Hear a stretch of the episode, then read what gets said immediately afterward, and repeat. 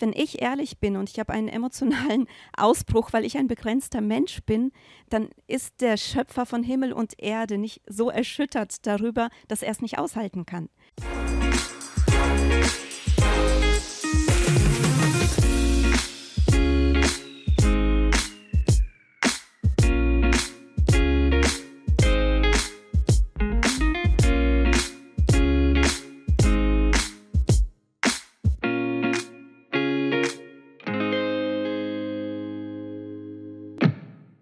Hallo, herzlich willkommen zum LiveNet Talk heute aus Zürich. Wieder mal und zwar, weil es einfacher ist für die beiden Damen, die zu Gast sind heute bei mir, äh, weil besser erreichbar und ich freue mich sehr, dass wir das heute so durchführen können, dieses Gespräch. Luisa Seider und Deborah Habicht haben bereits auf dem Sofa Platz genommen und sie sind die Autorinnen des neuen Buchs, das erschienen ist in diesen Tagen Kinderwunsch mit Happy End, Fragezeichen von Babywundern und Herzenswundern und haben da 22 wahre Kinderwunschgeschichten zusammengetragen in diesem Buch. Auch die eigenen Geschichten erzählen sie natürlich da drin. Und äh, zuerst mal die Frage an dich, Luisa. Wie kam es zu diesem Projekt, die Idee zu diesem Buchprojekt? Ja, also es war so, wir haben ja beide selber eine lange Kinderwunschzeit und wir haben ganz unabhängig voneinander, wir kannten uns zu der Zeit noch überhaupt nicht und wir haben Gott das ähm, Versprechen gegeben, wenn dieses Wunder eines Tages eintrifft, dann wollen wir einfach jede Möglichkeit nutzen, die sich uns bietet, ähm, um davon zu erzählen. Wir hatten aber beide überhaupt keine Idee von einem Buch und ähm, ja, bei mir war das dann einfach so, ich war so in meinem Alltag unterwegs in die Küche und plötzlich trifft mich so der Gedanke, eigentlich braucht es ein Buch zu dem Thema mit zehn Geschichten damals. Und ja, vielleicht magst du erzählen, wie es bei dir war? Genau. Als meine Tochter, das erste Babywunder, eineinhalb Jahre alt war, da hat mich Gott herausgefordert und gesagt, Deborah, wie nutzt du jetzt deine Erfahrung, um andere zu ermutigen? Und ich wusste schlagartig, dass ich zwei Dinge tun musste und auch wollte, nämlich Ermutigungstreffen für Frauen mit Kinderwunsch organisieren. Das mache ich bis heute regelmäßig. Und eine Sammlung zusammenkriegen mit wahren Kinderwunschgeschichten, denn das hätte ich mir so gewünscht, als ich selber mit Kinderwunsch unterwegs war. Und ich war dann überwältigt, habe das im Herzen bewegt, aber habe gesagt, Herr, ich möchte das nicht alleine machen. Ja, habe gewartet, und ein Jahr später haben Luisa und ich uns kennengelernt via Social Media. Ich habe ihr nichts gesagt von meiner Idee oder von meinem Auftrag, den ich wirklich verspürt habe, dass ein Auftrag von Gott ist. Ich hatte da gerade mein jüngstes Kind neu geboren und dachte, gut, wenn das dann im Kindergarten ist, dann kann ich so ein Projekt starten. Deshalb hatte ich ihr auch nichts davon erzählt. Und dann ist sie auf mich zugekommen mit dem Blitzgedanken, den sie hatte von Gott. Und ich habe gemerkt, das ist jetzt ein himmlischer Match. Wir können starten. Wow, und jetzt habt ihr das auch äh, erst vor kurzem gefeiert, äh, gebührend sozusagen, auch mit diesen Paaren, die äh, die Geschichte teilen. Äh, und wie war das, äh, das Erlebnis da jetzt, äh, das Buch auch in den Händen zu halten oder auch gemeinsam sozusagen, ja, das in die Welt loszuschicken? Es war überwältigend ein ganz berührender Moment, nach viereinhalb Jahren Arbeit am Buch, dann dies zu feiern mit all denjenigen, die beteiligt waren und kommen konnten. Einfach ein Freudenfest, Dankbarkeit für all die Wunder, die wir zusammentragen konnten in unserem Buch. Ein Staunen, dass Gott Wunder tut, wie er Wunder tut, wie er wirkt. Und das alles zusammengefasst in einem Fest mit all den Menschen zu feiern, war sehr tiefgehend. Ja, und da ist ja wirklich sehr viel Erlebtes, äh, Durchlittenes zum Teil drin in diesem Buch von diesen Menschen, die erzählen, äh, von euch beiden ebenso. Das waren auch ein paar Jahre äh, in dieser Kinderwunschphase, in der ihr euch äh, bewegt habt. Und das sind ja recht viele, auch wenn man jetzt statistisch schaut. In, in Deutschland zum Beispiel, Luisa, sind das, ja, schreibt das im Buch, jedes zehnte Paar zwischen 25 und 29 Jahren, äh, das kinderlos bleibt. Also da schon auch ähm, ja, eine starke Betroffenheit. Da denkt man manchmal vielleicht gar nicht so dran, oder? Ja, definitiv. Es ist eigentlich ja fast schade, dass unser Buch irgendwie den Nerv der Zeit trifft, weil es so viele betrifft. Aber ja, es trifft den Nerv der Zeit. Tatsächlich, ja. Und wenn wir jetzt ein bisschen einsteigen auch in eure Geschichte, bei dir, äh, da war das eigentlich äh, der Startpunkt so unabhängig bekamen du und dein Mann eine Vision von Familie und dann äh, schreibst du lange von diesem Tag dazwischen, also von dieser Zeit, ja. ja dann waren es eigentlich viele Tage, mhm. die ihr gewartet mhm. habt. Nimm uns doch da ein bisschen mit rein. Mhm. Ja, soll ich mit der Vision nochmal starten? Ja, ja. Also es war so, wir hatten zu dem Zeitpunkt Wochenendehe geführt, berufsbedingt. Und ich war dann abends im Zug unterwegs. Es war so gegen 18 Uhr und ich war im Zug gesessen und die Landschaft ist an mir vorbeigezogen. Und in mir kam einfach diese Frage auf, was erhoffst du dir eigentlich vom Leben? Und in dem Moment war es wie ein Film, der sich so vor meinem inneren Auge abgespielt hat. Ich habe gesehen, wie ich in einem Garten stehe und ich habe so einen äh, Gartenschlauch in der Hand und bewässere den Rasen. Und dann kommen zwei Kinder aus dem Haus. Es war ein Mädchen und ein Junge. Und dann habe ich angefangen, die so ein bisschen zu bespritzen. Und dann kam mein Mann und dann haben wir drei uns gegen ihn verbündet und haben versucht, ihn nass zu machen. Aber er war natürlich der Stärkste von uns allen und hat uns überwältigt, uns den Schlauch entwendet und hat uns dann alle total nass gespritzt. So. Und dann weiß ich, ähm, das war halt ähm, ja so eine Millisekunde eigentlich, die sich so vor meinem Auge abgespielt hat. Und dann sind wir alle lachend und Arm in Arm, tropfnass ins Haus gegangen. Und ich weiß sogar, dass ich in dem Moment noch den Gedanken hatte, ich habe gerade den Boden sauber gemacht, aber egal, es ist gerade so schön. Und ähm, ja, und in dem Moment habe ich einfach so für mich gedacht, ja, genau das möchte ich vom Leben. Und ich habe eine tiefere Liebe zu meinem Mann verspürt, als ich es bis dahin kannte. Und mein Mann, der war auch ungefähr zur selben Zeit unterwegs, ähm, von der Arbeit nach Hause. Er musste damals auch pendeln und saß im Bus oder Zug, wir wissen es gar nicht mehr ganz genau, aber es war auch so um 18 Uhr herum. Und ähm, als wir dann abends telefoniert haben, erzählt er mir, heute auf dem Heimweg ist was Interessantes passiert. Ich saß im Bus und dann kam diese Frage in mir auf, was erhoffst du dir vom Leben? Exakt die gleiche Frage. Und da habe ich schon Gänsehaut bekommen. Und dann sagt er, und dann habe ich in, also gesehen vor meinem inneren Auge eine Wiese und du warst auf der Wiese und du bist in die Hocke gegangen, hast deine Arme ausgebreitet und ein, unser, unser Kind, es war ein Mädchen mit dunklen Haaren, so wie deine, ähm, das ist in deine Arme gelaufen. Und in diesem Moment habe ich gedacht, ja, genau das will ich vom Leben und ich habe eine stärkere Liebe zu dir empfunden. Und das war ziemlich krass, weil wir waren viele Kilometer voneinander getrennt und ähm, es ist nicht so, dass wir in unserer Ehe immer das Gleiche denken und fühlen, aber in dem Moment war das wirklich so und das war sehr bewegend für uns beide. Ja.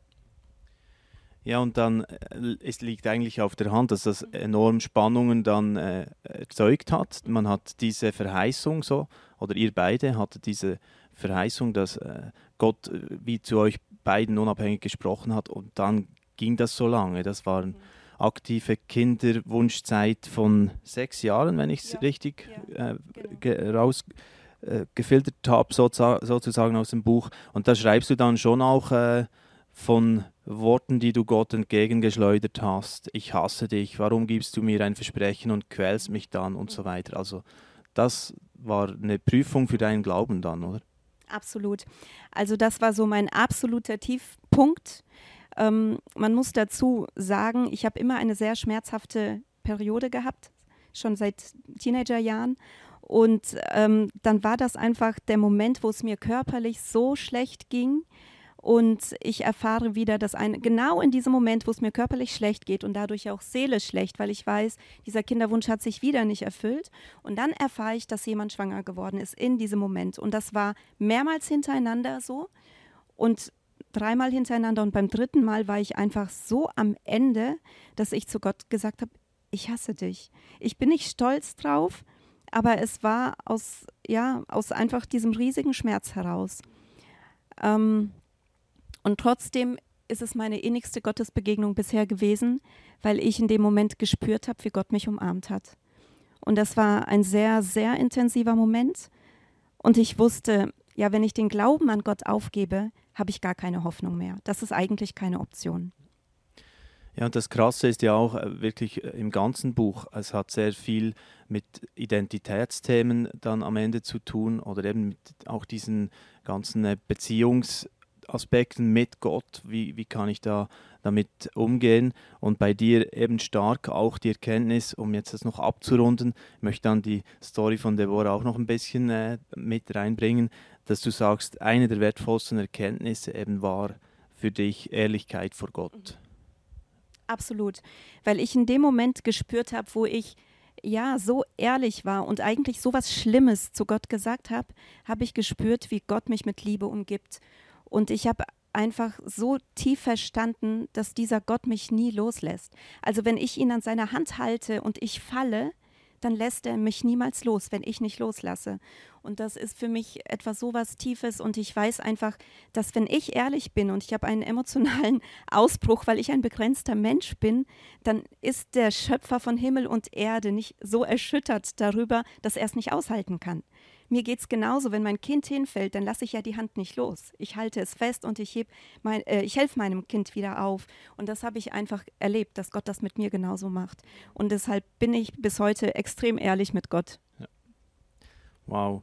Und bei dir, Deborah, war das 2010, äh, wo du eigentlich einsteigst mit der Story und so schreibst davon, dass gleich zwölf Babys unterwegs waren im Freundeskreis. Also ein bisschen das, was vorhin auch Luisa erzählt hat und dass das irgendwann too much war für dich, äh, das zusammenzubringen mit deinem Wunsch, deiner Sehnsucht eigentlich nach einem Kind. Können wir dort einsteigen, wie das für dich ja, war? Genau. Ja, das war mein Tränentaljahr 2010.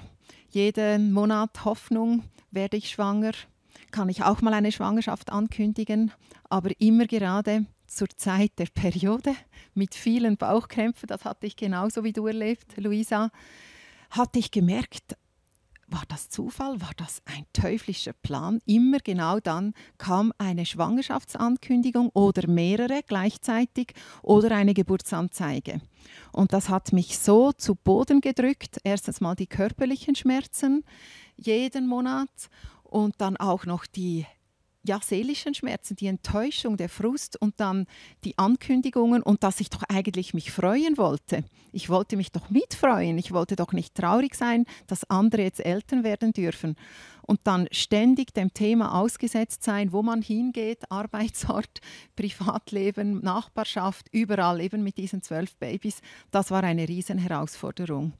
Genau. Ja, du schreibst dann auch darüber, wie das eben schwierig war, ja, daran zu glauben, dass Gott gut ist und aber einfach, äh, ja, das nicht möglich macht, jetzt, dass, dass du selbst schwanger werden kannst. Und genau auch da den, den Kampf zu sehen, also wie in eigentlich vielen dieser 22 Geschichten ist das ja irgendwie in einer Form drin. Bei dir war so ein Knackpunkt oder, oder ein, ein äh, Schlüsselmoment, sagen wir vielleicht besser, als du entschieden hast, hey, ich, ich helfe aktiv jetzt Freundinnen, die äh, schwanger sind.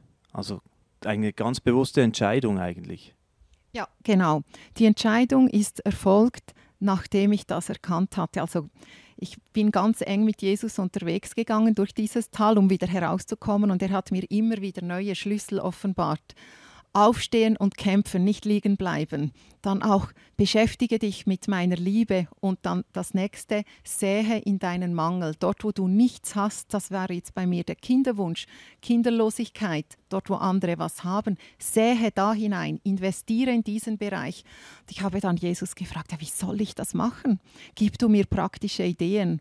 Und dann hat er mir diese Ideen gegeben, ja, schwangere Freundinnen zu unterstützen, ihre Babys, die sie schon hatten oder die älteren Kinder zu hüten, dass die Mamas sich entspannen konnten. Und einfach, das war mein Gegenmittel, habe ich dann gemerkt, dass Eifersucht und Neid oder Bitterkeit keinen Raum kriegten in meinem Herzen. Ja. Und was natürlich auch sehr äh, oft vorkommt, auch bei euch, äh, thematisiert ihr das alles sehr ehrlich und, und offen, wie ihr da auch mit dem Partner eben einen Weg finden musstet irgendwo manchmal und äh, wollen wir jetzt medizinische Hilfe zulassen oder wie macht man das genau? Ist er bereit dazu, diesen und diesen äh, Schritt zu gehen? und wo, wo stehe ich wieder? Also das, was sind da so eure Empfehlungen, auch wie man das als Paar gut äh, angehen kann? Also wir haben es immer so gehandhabt, dass wir keinen Schritt machen wollten, ohne dass wir beide als Ehepaar Frieden darüber haben und in Verantwortung vor Gott Frieden haben, als Ehepaar und aber auch als Einzelpersonen. Es soll nicht das so sein, dass die Frau den Mann zu irgendetwas drängt oder umgekehrt. Und da wollten wir wirklich immer darauf achten, dass der Friede Gottes unser Schiedsrichter ist, der innere Schiedsrichter für die Entscheidungen, die wir treffen, gerade im großen Bereich äh, der medizinischen Hilfe, die zur Verfügung steht, die man annehmen kann, prüfend. Ja, und das war uns ein wichtiger Kompass, dieser mhm. Friede. Ja. Und äh, bei, bei, euch beiden, das ist äh, die schöne äh, Seite, ihr habt dann erlebt, dass das Wunder passiert ist. Äh, in anderen Teil des Buches kommen aber auch Geschichten vor, sehr bewusst sicher, dass wo das nicht eingetroffen ist und trotzdem irgendwo durch ein Happy End äh, diese Personen dann am Ende äh, gefunden haben. Luisa, kannst du uns da noch ein bisschen vom Konzept her mehr reinnehmen, auch in, in diesem Buch? Was war da euer Ansatz? Ja, also der erste Teil des Buches beschäftigt sich mit Babywundern, eben so wie jetzt in unserem Fall ohne medizinische Hilfe, aber auch mit medizinischer Hilfe. Dazu gibt es auch ein paar Geschichten. Und ähm, der zweite Teil beschäftigt sich eben mit Herzenswundern. Das sind einfach Paare, deren Babywunsch, äh, Babywunder, Babywunsch hat sich nicht so erfüllt, wie man sich das vorstellt. Und sie mussten einfach nochmal eine Wegstrecke weitergehen. Sie mussten diesen eigenen Babywunsch ja, loslassen und haben dann aber erlebt, dass ein Wunder an ihrem Herzen passiert ist. Und ähm, entweder sie haben ihr Herz geöffnet für fremde Kinder, also Adoption oder Pflege, und wir, ähm, das ist eben auch ein Bereich von Herzenswunder. Und der andere Bereich, das sind Paare, die kinderlos geblieben sind, ähm, aber Erfüllung gefunden haben in anderen Lebensaufgaben dann, mit einem geheilten Herzen. Ja. Genau. Und so eine Geschichte, die möchte ich noch ein bisschen jetzt äh, herausgreifen, ist die von der Sibylle Beck, äh, die ich äh, selbst auch kenne, als auch äh, ICF-Pastorin in Karlsruhe. Äh, wenn wir schon im Studio sozusagen heute sitzen vom ICF Zürich, passt das, glaube ich, auch noch sehr gut, weil ihre Geschichte ist eben genauso eine, dass sie dann ein Kindersegen anderer Art erlebt hat oder heute von, von mehr geistlichen Kindern spricht ich weiß nicht, wem ich das Wort geben kann, noch für noch ein bisschen mehr. Wer kennt die Sibylle besonders nah? Wahrscheinlich beide. Luise? Ja, also ähm, wir kennen sie beide nicht persönlich tatsächlich, eher über das Buchprojekt oder über ähm, andere Events. Genau. Aber bei ihr war das so, sie hat von Gott tatsächlich ähm, ein Wort bekommen, dass sie kinderlos bleiben wird und hat darüber aber auch Frieden bekommen. Und ich finde ganz spannend in ihrer Geschichte ist, dass es keinen medizinischen Grund gibt für Kinderlosigkeit. Und ähm, ja, sie hat eigentlich dann auch so für sich gesagt, ja, wir werden ja sehen, ob das Kind kommt oder nicht. Denn sie haben dann auch nicht verhütet und das Kind ist nicht gekommen. Ja. Ja, und krass auch äh, ein Bibelvers, den sie bekommen hat und dann Juble, du Unfruchtbare, oder? Jesaja 54 war das bei ihr. Und dann äh, tatsächlich da ja, die Reise so ging für sie beide, dass, dass eigentlich das heute völlig äh, ja, stimmt und, und gut ist, eben wie sie äh, schlussendlich doch in Karlsruhe mit über 30 Kindern heute eine Arche führen, also Kinder aus emotional und sozial benachteiligten Familien begleiten. Also eine mega spannende Geschichte. Also am Ende kommen wir nochmal, soll ja auch der heutige Talk ein bisschen auch praktisch sein, wirklich für, für Menschen, die in diesen Situationen aktuell drin stecken und, und äh, leiden darin. Ähm, was könnten so Ansätze sein, um sozusagen als Siegerin und Sieger durch diese Kinderwunschzeit zu gehen? Also der erste Aspekt, der uns ganz, ganz wichtig ist, ist bleib nah an Gott, bleib nah am Herzen Jesu. Egal wie es dir emotional geht und auch wenn es dir dreckig geht, aber mach das mit Gott aus, nicht ohne ihn. Und ähm, halte daran fest, dass Gott gut ist. Er hat immer einen guten Weg, auch wenn wir das nicht sehen oder wenn das manchmal anders ist, wie wir uns das wünschen. Und ich glaube, das Beste, was ähm, was man in seinem Leben machen kann, ist die Beziehung zu Jesus, nah ans Herz Jesu zu kommen. Und wenn man dann wirklich das Glück haben darf und ein Babywunder erleben darf, dann hat man einfach eine, hat das Baby eine gefestigte Mutter, die in Jesus gefestigt ist oder auch einen in Jesus gefestigten Vater. Und das ist auch die beste Grundlage und das beste Geschenk, das man diesem Kind machen kann. Und wenn das Babywunder nicht geschieht, dann ist Jesus immer noch genug für mein Leben. So. Ja, und wir haben noch einen zweiten Punkt. Genau. Was auch ein ganz zentraler Punkt ist, ist die Investition in die Ehe. Darauf achten, dass die Beziehung, die Ehebeziehung gesund bleibt und auch die Intimität, die Körperlichkeit, denn gerade die Sexualität ist sehr angegriffen bei Kinderwunsch, wenn es oft darum geht, äh, Sexualität zu haben und auszuleben nach Plan, nach Zeitplan, eben dann, wenn's gerade, wenn gerade die fruchtbaren Tage da sind. Das bringt großen Druck in die Beziehung oder wenn man es nicht genau gleich sieht, wie man jetzt weitergehen will. Und dann gerade für die Frauen darauf achten, dass man in erster Linie nicht den Babywunsch sieht, sondern die Ehe und den Schutz der Ehe und die Intimität auch davon trennen kann. Oder gerade wenn es eben nach Zeitplan sein muss, ein großartiges Date planen mit viel Romantik oder was das Herz bewegt und viel Genuss. Also was Schönes daraus machen. Und mir ist noch aufgegangen, das würde ich gerne auch noch hier sagen an dieser Stelle, bei der Bearbeitung von all den Geschichten, so als roter Faden, Gott ging es in erster Linie gar nicht um das Wunder, sondern um das Herz und die Herzensbeziehung zu jeder einzelnen Person dass wir nahe an seinem Herzen sind, egal wie dunkel das Tal ist. Und genau im dunklen Tal fanden oft oder finden auch oft die intensivsten und intimsten Begegnungen mit Gott statt. Und so kriegt man ein geheiltes, gesundes, gefestigtes Herz. Und die Wunder, die sind dann die Zutaten von Gottes Liebe und Güte und die Erfüllungen der Verheißungen, weil er einfach treu steht zu seinem Wort. Wenn ich so ähm, mit euch beiden jetzt äh, spreche, ähm, würde ich gerne noch einen Punkt ansprechen, auch der äh, meiner Frau ab und zu auffällt. Auch. Äh, ich habe ihr auch das Buch mal äh, ein bisschen zum Lesen gegeben und bei uns ging das äh, mega schnell mit Kindern bekommen. Also bei, wir haben drei Kinder und äh, ich kann von daher nicht wahnsinnig gut mitreden, was, das angeht, aber ich habe es jetzt auch gelesen. Und die Frage von meiner Frau war, die da sie interessieren würde, sie findet manchmal ein bisschen irritierend, dass gerade Frauen, die lange eine Leidenszeit hatten bei diesem Thema, dann äh, das sehr exzessiv auf Social Media später eigentlich zelebrieren, dass jetzt äh, das Kind hier und hier die Freude an meinem Kind und obwohl sie äh, irgendwo durch wissen, sollten das da auch äh, Frauen sind, die, die vielleicht das als Schmerz empfinden. Was, was würdet ihr darauf sagen?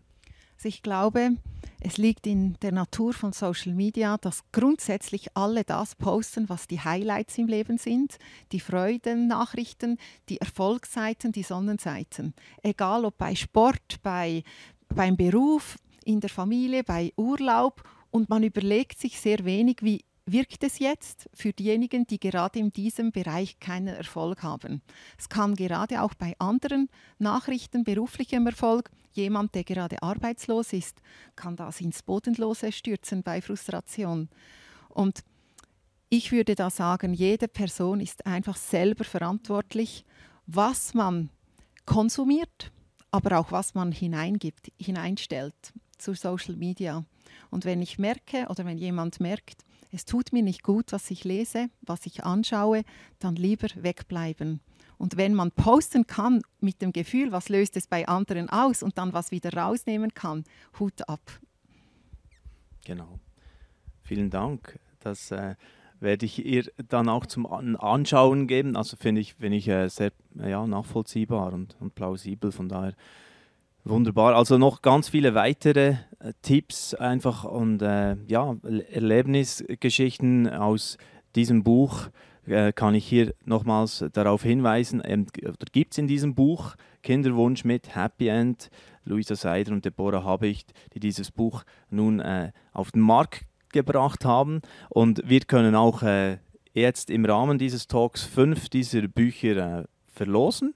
Also kann man mitmachen, schreibt ein E-Mail an redaktion.livenet.ch mit eurem Namen und Adresse und dann könnt ihr da mitmachen an einer Verlosung und bekommt vielleicht schon bald ein Buch nach Hause geschickt.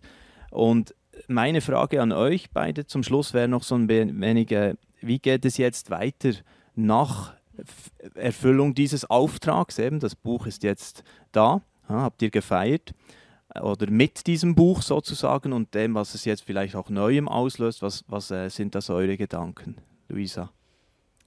Ja, also es wird jetzt ins Chinesische und Russische übersetzt. Nein. noch, nicht, noch nicht. Noch nicht so schnell wahrscheinlich, ja. Nee, ähm, also erstmal haben wir das Buch jetzt fertig und ich glaube, wir beide sind froh, dass es auch abgeschlossen ist, denn wir haben ja auch insgesamt einen vollen Alltag.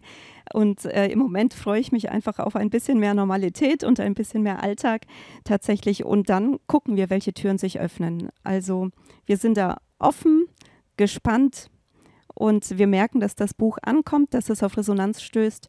Und was kommt, werden wir sehen. Ja, es gibt ja auch diese Netzwerke bereits in Deutschland, in der Schweiz, eben was du auch als Auftrag äh, bekommen hast, wie schon vorhin gesagt, Deborah, einfach auch dieses Vernetzen, Ermutigen, das bleibt wahrscheinlich sozusagen als Konstante weiterhin, oder für, genau, für euch? Es ist eine spannende Reise jetzt auch, was für Türen das Erscheinen des Buches öffnet, was für neue Vernetzungen es gibt. Und ich möchte da genauso offen sein für weitere Aufträge und prüfen, was dran ist und äh, neben dem Familienalltag aber einfach treu sein. Und hinten im Buch gibt es ja auch äh, Möglichkeit, äh, direkt Hilfe zu holen oder Kontakt aufzunehmen. Vielleicht könnten wir das noch ganz zum Schluss erwähnen. Wie könnte ich jetzt da in Kontakt treten oder Hilfe bekommen? Also es gibt äh, Hope Groups, da findet man über Instagram, ich glaube auch über das Internet findet man da den, ähm, die Informationen dazu. Das ist äh, speziell für Frauen mit Kinderwunsch, für Paare mit Kinderwunsch. In der Schweiz gibt es auch was? Gibt es auch diese Gruppen? Das ist ein Schweizer Zweig, ist aber unter der gleichen Leitung. Aber es gibt da aktive Small Groups für Frauen. Ja, und dann gibt es noch Glow ähm, hier in der Schweiz. Die ähm, bieten da eben auch Hilfestellung. Ja, und man findet eigentlich auch auf Instagram oder im Internet da einiges. Kinder des Königs zum Beispiel, ja. Wunderbar. Also, hey, herzlichen Dank, dass ihr euch die Zeit genommen habt, auch jetzt für dieses Gespräch hier noch führen zu dürfen, nach der äh, Party, wo ihr das Buch äh, lanciert habt, so richtig. Und einfach herzliche Gratulation und vielen Dank, dass ihr den Mut hattet, jetzt dieses Buchprojekt so umzusetzen und weiter Gottes Segen. Danke euch beiden. Dankeschön. Vielen Dank. Ich mache zum Schluss gerne nochmal den Hinweis, wer gerne ein Buch gewinnen würde zu dieser Kinderwunsch-Thematik, kann einfach ein Mail schreiben an redaktion.livenet.ch mit Name und Adresse und dann, wer weiß, bekommt ihr schon bald so ein Buch zugeschickt. Danke für euer Interesse und tschüss. Dieses Video ist nur möglich dank freiwilliger Unterstützung der Community. Unser Ziel ist es, täglich ein neues Video zu veröffentlichen. Um dieses Ziel zu erreichen, suchen wir 365 Videopartner, die uns mit je 150 Franken pro Jahr unterstützen. Als Videopartner trägst du direkt dazu bei, dass noch mehr Menschen das Evangelium hören und im Glauben ermutigt werden. Melde dich jetzt als Videopartner an unter www.livenet.ch/videopartner.